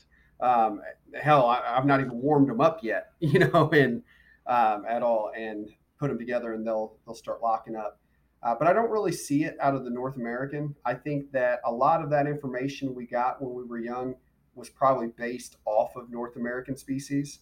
The whole wait for that first shed, then pair. Yep. Um, that recipe seems to work very well with them. Um, but I've seen that there's sometimes a female will come out of brumation and she won't shed for a while. Um, it's not as common, but I mean, we're talking if I'm going oh, on week seven, week eight, you know, and she still hasn't shed yet, I go ahead and start pairing her because she may be ovulating or, you know, or starting that cycle and just for some reason hasn't shed. Um, and we've had success with that as well. Um, I'll also say there is a, um, go ahead. Go ahead. Uh, I also no, no, that it, typically you have a, um, there are other species you can see visual locks, but then not produce. I have not experienced that with black rats. If they lock, you're probably going to get eggs. Um, eggs. It's it's almost a guaranteed kind of thing. Whether or not they're good, eh, you'll see. But uh, if they lock, yeah, she, she's probably going to lay. Yeah, with um, most North American true colubrids, that's the rat snakes, milk snakes, pits. Um, that that post brumation shed is actually associated with the release of pheromones that basically tells the boys, yo, um, I'm ready. Uh, we had a corn snake here last year, not this year, but last year, and she came out of brumation, and we basically put a male with her because we needed eggs for a project, and the male didn't really show much interest. She was out of brumation nine weeks before she shed, and she was shedding and he was trying to lock with her. Like he, the shed wasn't even off her body yeah. yet. But up until that point, um, it was really no interest, and that's because there's a the, the pheromone right. um, release and all that kind of good stuff. Because there's uh, some aspects of the production of eggs that are associated with mm-hmm. that that brumation shed. So, yeah. I think at one point weren't they even considering that part of the trailing behavior? Yes. Of yeah. Mm-hmm.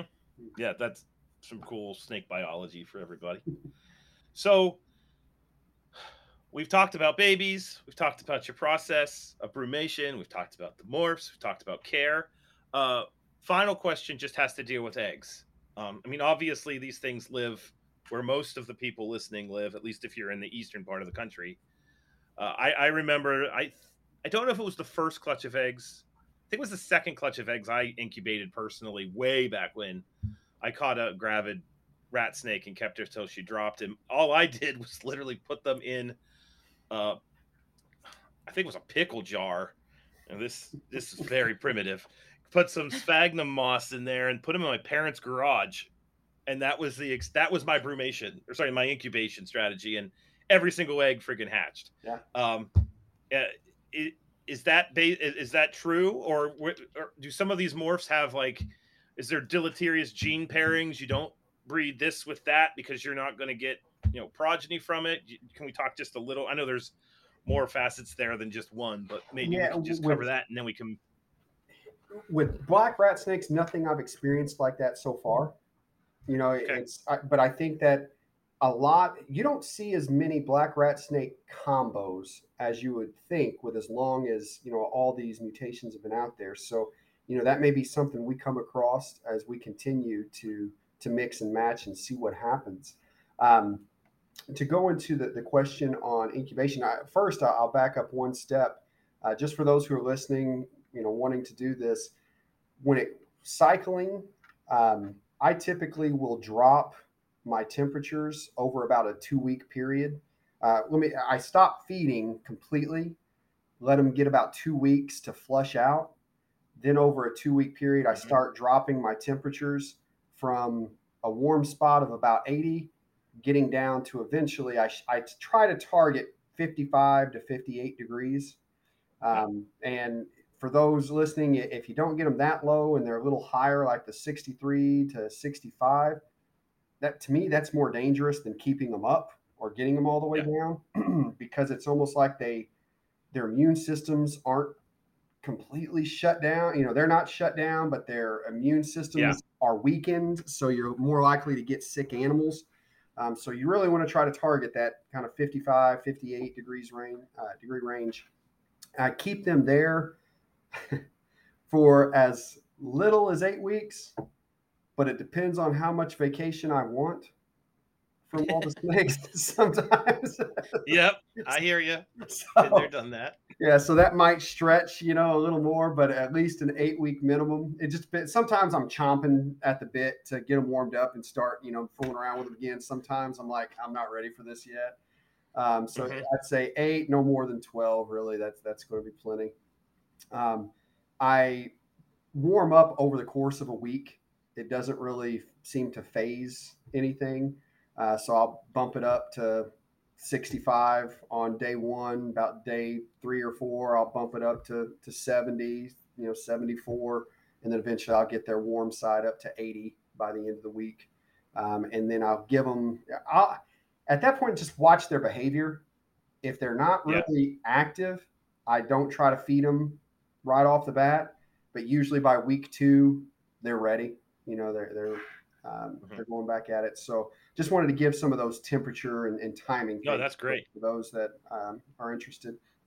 Then uh, after breeding, the you know I, I kind of watch her, and once she goes through that shed, that pre-lay shed, you know you've got about ten days. You know, and sometimes it's like clockwork with them. Uh, ten days, and they drop. Uh, I'd say anywhere between seven to ten, but usually it's about ten days, and they're gonna they're gonna uh, drop them off for you.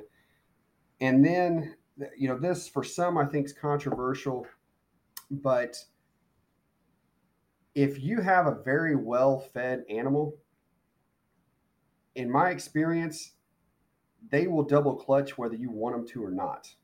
And meaning, yep. even if you don't put them, put a female with a male, so often I would get a second clutch and I would get a higher number of infertile eggs. And I think it's because she wasn't paired. And so I finally come to the conclusion that if a female is is heavy bodied and extremely healthy, I go ahead and I partner her within about a week of her laying the, that first clutch because if she's going to put her body through that second cycle, I at least try to attempt to make as many of the eggs viable as possible. So she's not putting herself through that strenuous activity um, without there really being fruit of her labor, you know, so to speak. Um, yep.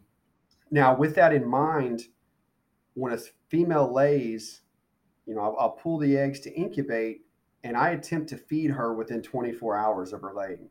If she doesn't want it, no problem. But most of the time, they take it right off the bat. They're ready to eat. They're ready to start replenishing themselves. Um, and if again, if they're completely de- deflated, that's not a female that goes, you know, and that's put into a second clutch cycle. Um, but a lot of the times they're, you know, if they go into it healthy enough, they come out of it healthy enough, you know, to, to run that second time. Um, eggs, I I incubate a lot fancier now than what I used to and than what's needed. I mean, I, I, think that really with a damp paper towel and you know putting them in a container and keeping them around 80, you're going to hatch black rat snakes. you know, they're they're not hard. Mm-hmm. Um, I use a either ver, uh, vermiculite or perlite, uh, kind of that 50-50 mix. I probably go a little bit more than a little bit more than 50% water weight to 50% perlite. I, like it just just a hair more, or I feel like it's going to dry out over time. Um, now, as far as the temperature that I, I incubate at, it's usually about 79, 80 degrees, and that's obviously because I'm using an incubator. But I like to point out to everyone that is incubating snakes, uh, snake eggs of really, I don't want to say any type, but most types. Nature does not set itself at 80 degrees. Doesn't work that Yep. way. There is natural fluctuations that occur. Um, so as long as you don't have some malfunction that spikes you to you know 110 degrees or drops you to 60 degrees for an extended period of time, things are probably going to be just fine. Um, it's if it's a little bit lower than that 80 degrees, they're just going to take longer to incubate. A little bit higher, they're going to hatch sooner. Now, you may end up with deformities if you start if you incubate black rats at a straight 90 degrees. My guess is some of them are going to come out just fine, but you may have experience more kinks, things like that, or dead egg, you know, that type of thing, just because they're Mhm. typically incubated in the 80 degree mark. Um, and I would say they hatch somewhere between 55 to 65 degree, uh, 55 to 65 days out from lay. Again, depending on some of those temperature Sweet. variables. Well, I mean, anybody that wants to do this now, they have what they need to know. That's Sounds right. Awesome. And if they want some stock, I know know a place they can get them. So, Yeah, yeah, you might want to go to Bartley Reptiles. Um, cheap plug. Anyway, so getting babies started, we, we talked about this a little. Um, I've, I mean, that little clutch way back when I was in college, they took pinkies like, uh, they were sassy little boogers, and I just basically got them to do that, you know, S strike thing they do, and then they strike the pinky, let go, and they gobbled. What what's do you do that? Other I kinda have a- a series of steps that I take, and, and really this will be true for, for most of the snakes that I, I produce. The first is just throwing a frozen thawed in the container that they're in, you know, because I kind of do a cycle with this, and feeding takes a, a it's about a six hour process throughout a day. Whenever you know I've got a bunch of babies, and it's just because of the method, really. Uh, so first, I'll, I'll put a frozen thawed. Then I come back through and anything that didn't eat frozen thawed, I take those out and I shuffle those to the ones I haven't tried to feed yet that day. And that way I'm not wasting a bunch of my frozen pinkies, right? Um, Mhm. But frozen thawed in their cage first. If that doesn't work, it's followed by live. If uh, and I, I do that cycle for a few weeks, and normally that gets most everything eating. For the ones that are wanting to play stubborn at that point, my next step is just a deli cup, moving them from whatever tub that they're in to a deli cup and trying the same thing, frozen thawed, trying live. And you'll get a certain percentage that that kicks them into gear. If that doesn't work, uh, the next trick is boiled. I boil a pinky for about Okay. 30 seconds. And it's amazing how many that kick starts for some reason. Um, and I think that's because possibly just the smell of the mouse urine on the pinky uh, maybe causes some fear, you know, because an adult rodent could really wreak havoc on Mhm. a baby snake. Um, maybe I read that somewhere and that's why I think it. I don't know. But um, the boiled pink trick seems to work a lot. And for those who want to try it, um, I simply bring a, a pot to boil. However many pinkies you're going to use, drop them in for 30 seconds, no longer than 30 seconds. Um, pull them out, put them in deli cups, and then and give them about an hour. If they've not eaten it within an hour, they're not going to. Um, occasionally, I'll try the braining technique, um, which is basically cutting a slit in the pinky's skull, exposing the brain. That smell, for some reason, will kick some of them in. And another trick that I'm actually going to attempt to utilize again this week that I've just haven't for a long time, and this is just on a handful that are being stubborn. And by handful, I'm meaning we've produced somewhere around 300 black rat snakes this year. So, you know, we may have like 15 of them that aren't eating. Um, so I'm going to do chicken broth. Uh, just dipping a, a pinky, and I'll try both frozen thawed, and then I'll try live, you know, as well. Uh, but that's another trick that seems to work here and there. Um, at that point, if you've tried all of that and it doesn't work, you can either assist feed or that animal is just not meant to survive. To live. there's there's going to be some of those that just it's not going to happen. Um, unfortunately, it's not not many, but it does occur. Um, and, and I, I- I don't. I don't think enough people realize that everything in a clutch doesn't really need to live. that's why Uh, you are so many, actually right. Yeah. Mm-hmm. Yeah. I mean, if if you go to great lengths to get that super stubborn feeder to eat and then it breeds, there could literally be a genetic basis behind it not wanting to eat.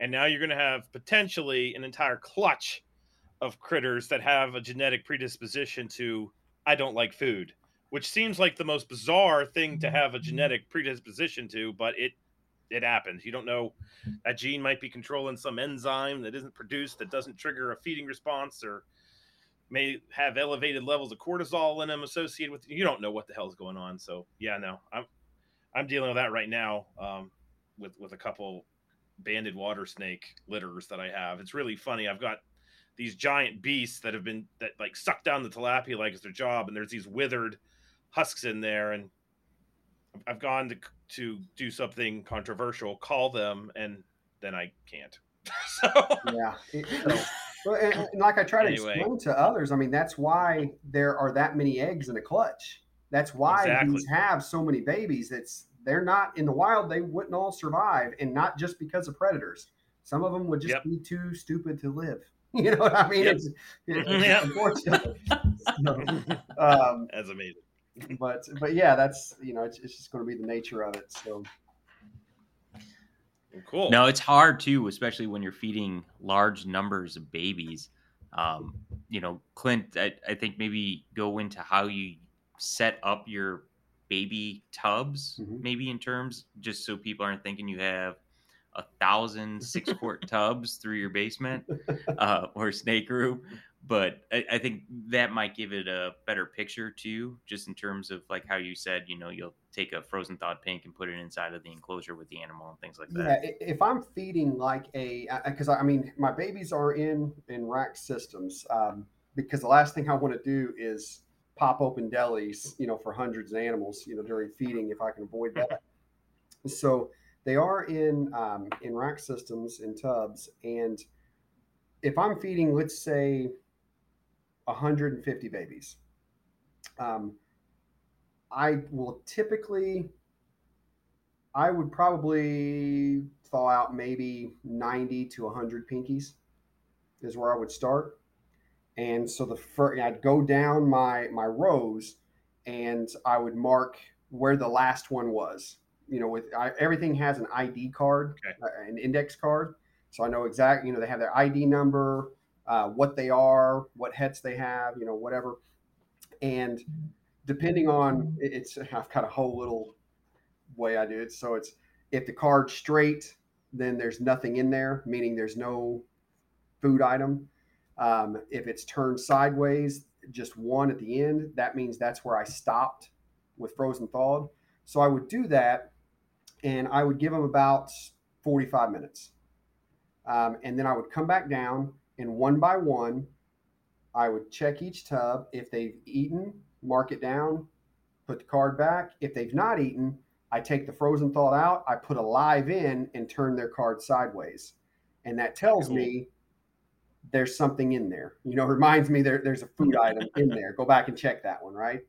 And so I would go all the way through those first seven, first 90 to 100 and most of them would have eaten. But there's always going to be that big set that they only want live. You know they're not interested in frozen thawed. Um, and i don't really tease feed frozen thawed because there's too many mouths for me to do that yep. with, with, the pinkies you know with the babies. Um, so i'll throw that live in. I move the frozen thawed that weren't eaten to the next you know group of maybe 30 because maybe i only have 30 pinkies you know thawed at that point and I repeat that cycle all the way through. And that's why it, it takes a few hours throughout the day. Um, I, I, do it on a weekend, and I'll you know I'll go do something else for a little bit, come back, and I just keep cycling those um, all the way through each of the multiple racks of babies uh, that we have. And sometimes if it flows over to the next day to where like okay you fed everything but there's 20 babies that haven't eaten yet because you didn't have enough pinkies thawed out or bring in enough live um, because again, with the size of the collection, I really try to eliminate as much waste as possible. The last thing I want to do is throw away 20 pinkies. You know, I needed them. Mm-hmm. Um, and so then on a, on Sunday, the following day, I may only have 20 babies to feed, which you know, is nothing, takes no time. Uh, but that's usually the day that I'm dealing with the jerks that won't eat either. You know, I'm going to try the extra steps and that kind of thing. So, mm-hmm. um, so it's it's a process, but it's really, I think for anyone, the best thing you can do for yourself is find your process, what works for you. Um, because if anybody else went down there, they'd have I don't even know if they'd realize the the index cards being moved a certain way told me something. Because uh, it doesn't just tell me that; it also tells me, um, let's say that I've pulled frozen thawed out of one, and this is it's irrelevant for you guys, but just so you know, give you a chuckle. So upright, slid in vertical, everything's good. If it's turned horizontal and is upright, meaning the side I write on is facing up, that means there's food in there.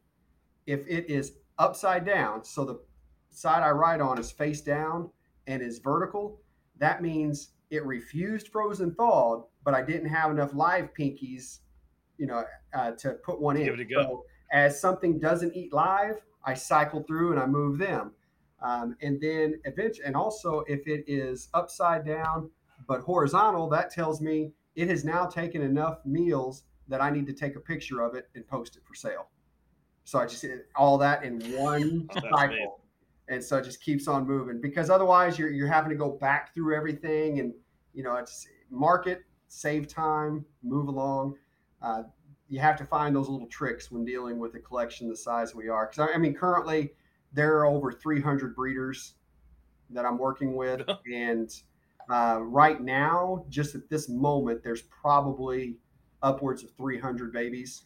I, I think uh, we'll produce a total of probably 500 when it's all said and done by the end of the season. So, Lord. Got have to, and I work full time, so you know I'm yeah. on the road many days a week. So I have to, you know, I keep. Uh, I, there's a few guys that uh, come over and work for me, and they will clean cages while I'm out of town. So I, when I say I work for a living and I travel, I don't want anyone to think that the, the animals aren't being cared yeah. for. They certainly are. But when it comes to feeding and all that, that's on me. So that's uh, that's how my Saturdays are spent. So keep uh, keep good processes in place, and it can make it go a whole lot smoother for you. I'm just thinking next time I go there, I'm just going to screw around with those note cards. Oh my god! If you move the cards, he'd doomed. I'm just thinking there's going to be a whole lot more snakes. I'm sending to Matt to take care of.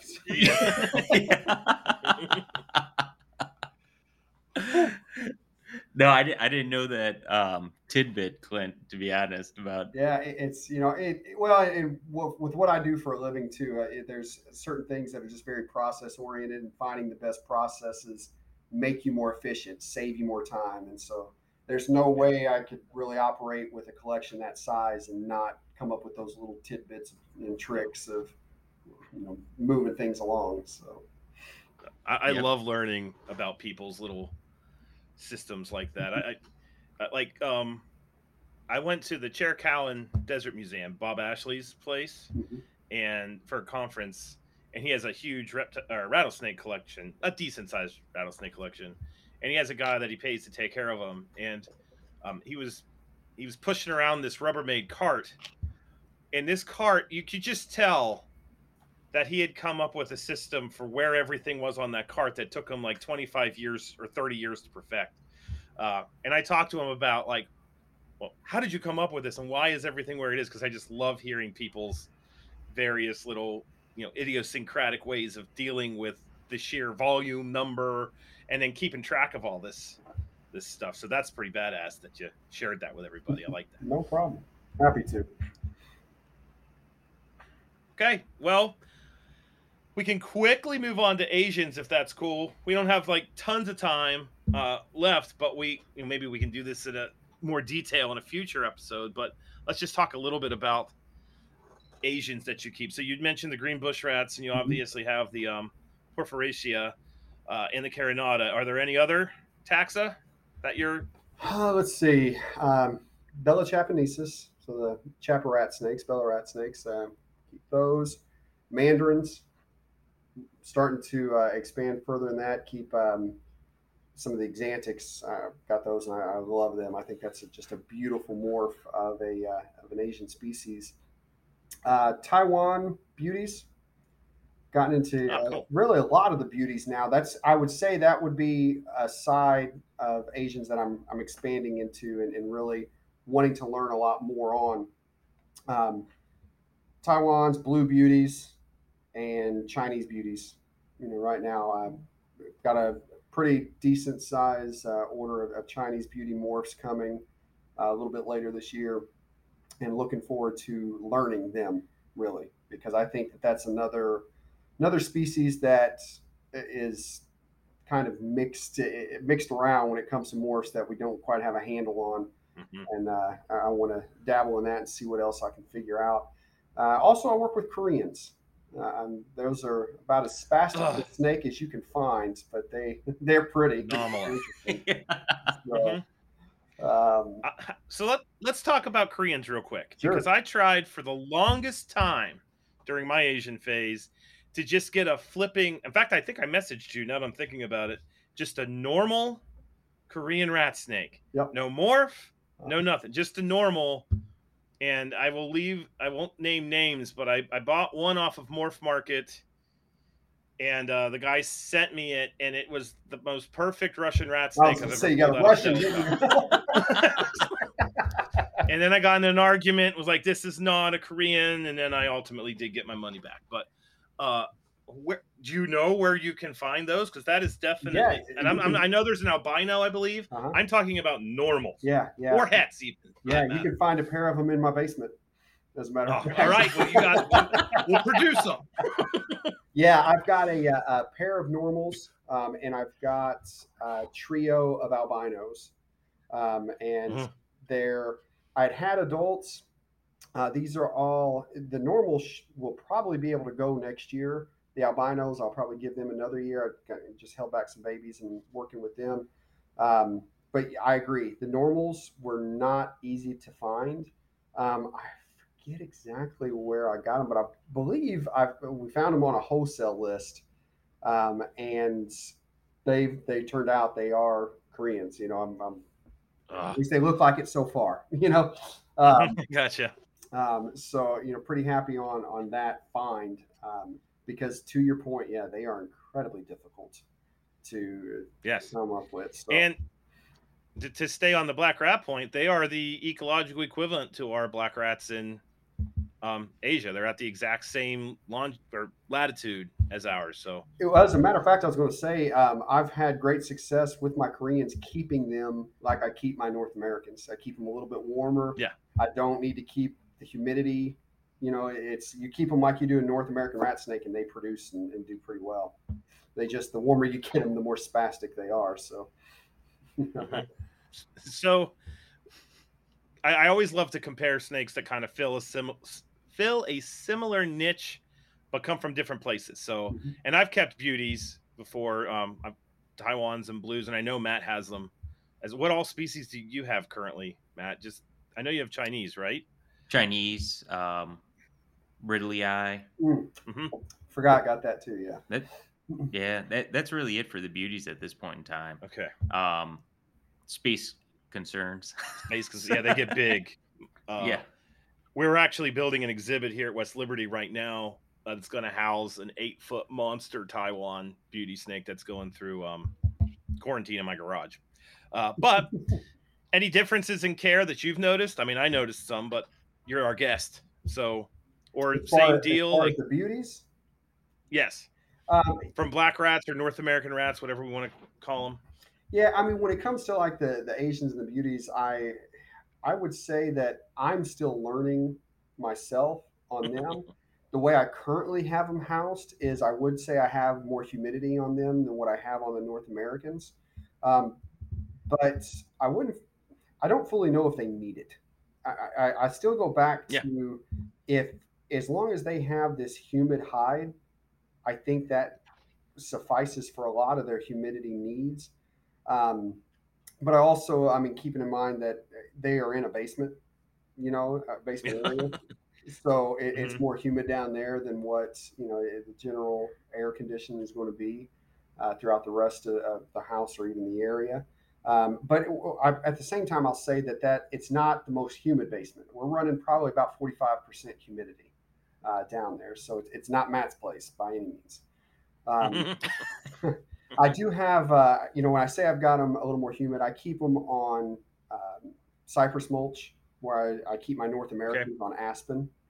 Um, and I do that really because the aspen, in my experience, is just easier to spot clean than what cypress mulch is. Mm-hmm. Um, so I use it where I can.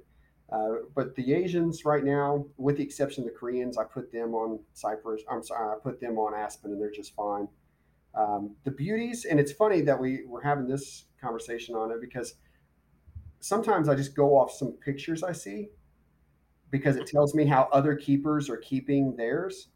And so I, have I've seen several that are keeping beauties on Aspen, and I'm like, bet bet it's okay. You know, I, I bet it's all right mm-hmm. if you know just so long as again they're provided with a humid area, if nothing else. Um, and in fact, the Carinata I have now pulled off of cypress mulch to put back on aspen because I don't know if that's one of the things that are, are causing some of these to, to not breed.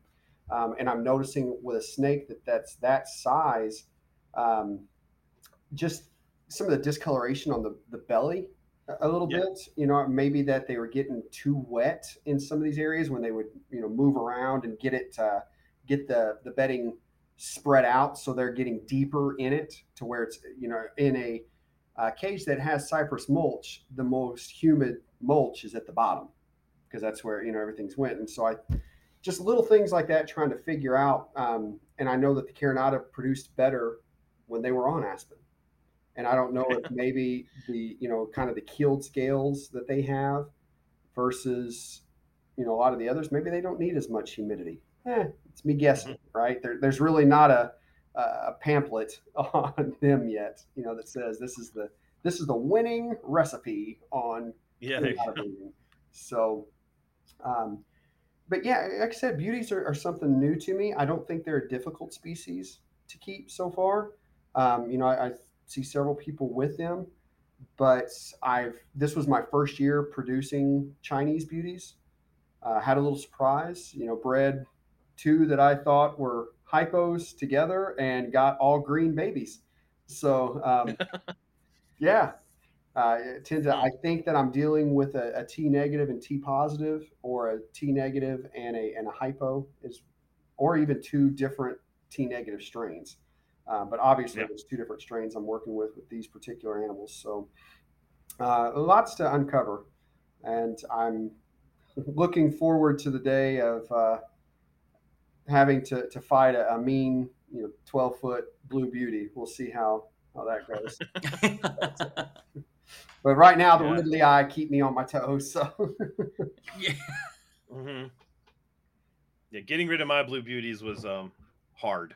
That was because I raised those puppies from little, they were in a deli cup, and my female, when I, my largest female was pushing nine, eight and a half, nine feet one of the things that I found absolutely fascinating about those animals is when you look at them and they're all coiled up in their enclosure, there's your brain does not comprehend that that animal is eight. I mean, it's bigger, it's longer than the false water cobras, which when I look at those, like I know those are big, you know, but, but these guys, it was just kind of cool how they are able to hide their overall length very effectively. Yeah, it's pretty fascinating. The same thing with the ridleyi, especially because they're mm-hmm. they're skinnier snakes, so you don't really yeah It's hard to see that. I mean, like the Carinata, I've got some some big Carinata as well. You know, we're, we're probably talking pushing eight yep. feet, and um, they're such a heavy bodied snake. You know, yep. too with that that you see you've got a big snake there. You know, I, I remember mm-hmm. pulling out that tub.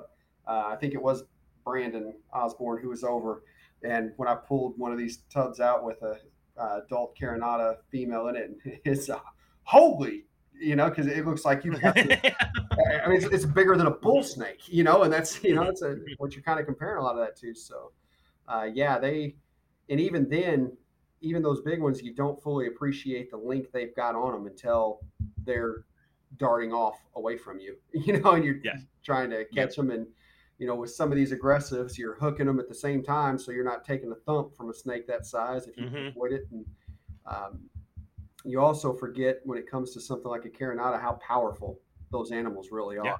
and fast. and fat. Mhm. You know, so you're dealing with an aggressive, strong, big, fast animal. They're not for beginners, people. You know, it's, it's, it's Yeah. not a beginner species at all. It sounds like sounds like I need to get a dozen of them. Because You just like listed off all my favorite about how many I've got. yeah.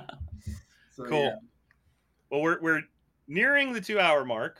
Um, and final question: uh, What what what's the future for Bartley Reptiles? Are there any colubrid groups that you haven't dabbled with that you'd like to give a go, or are you happy with where you're at now, or just kind of spitball on that for a little bit so people know?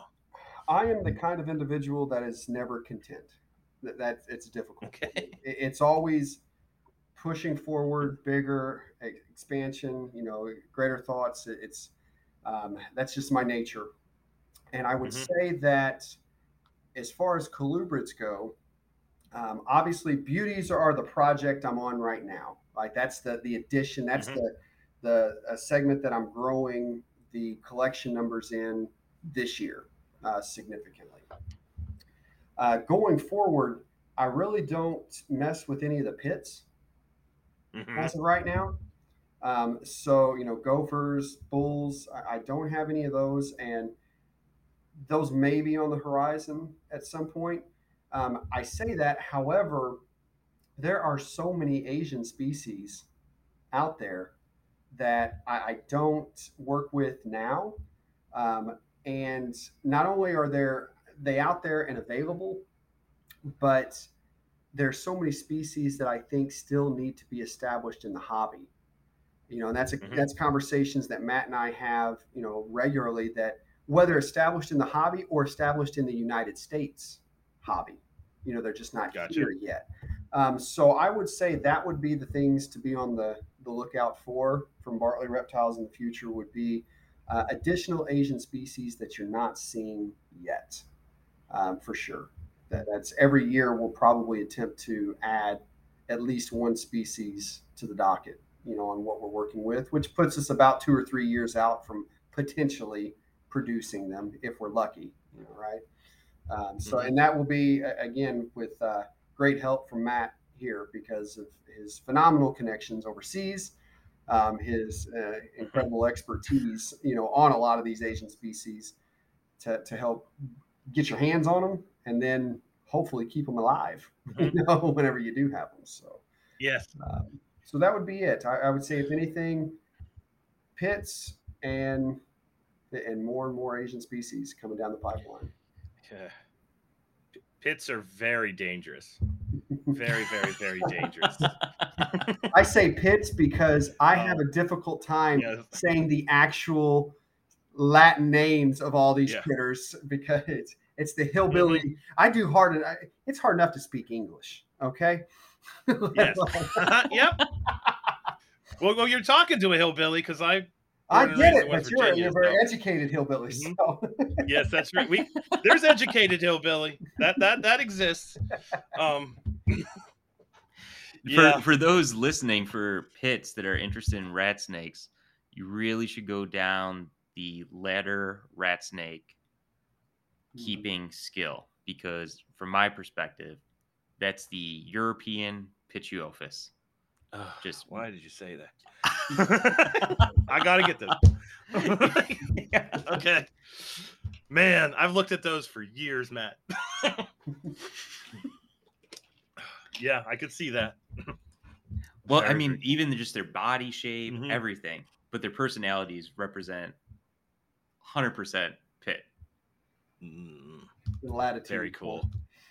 Mhm. Oh, yeah. All righty. Well, on that note, we're at two hours. So thank you, Clint. This was freaking phenomenal.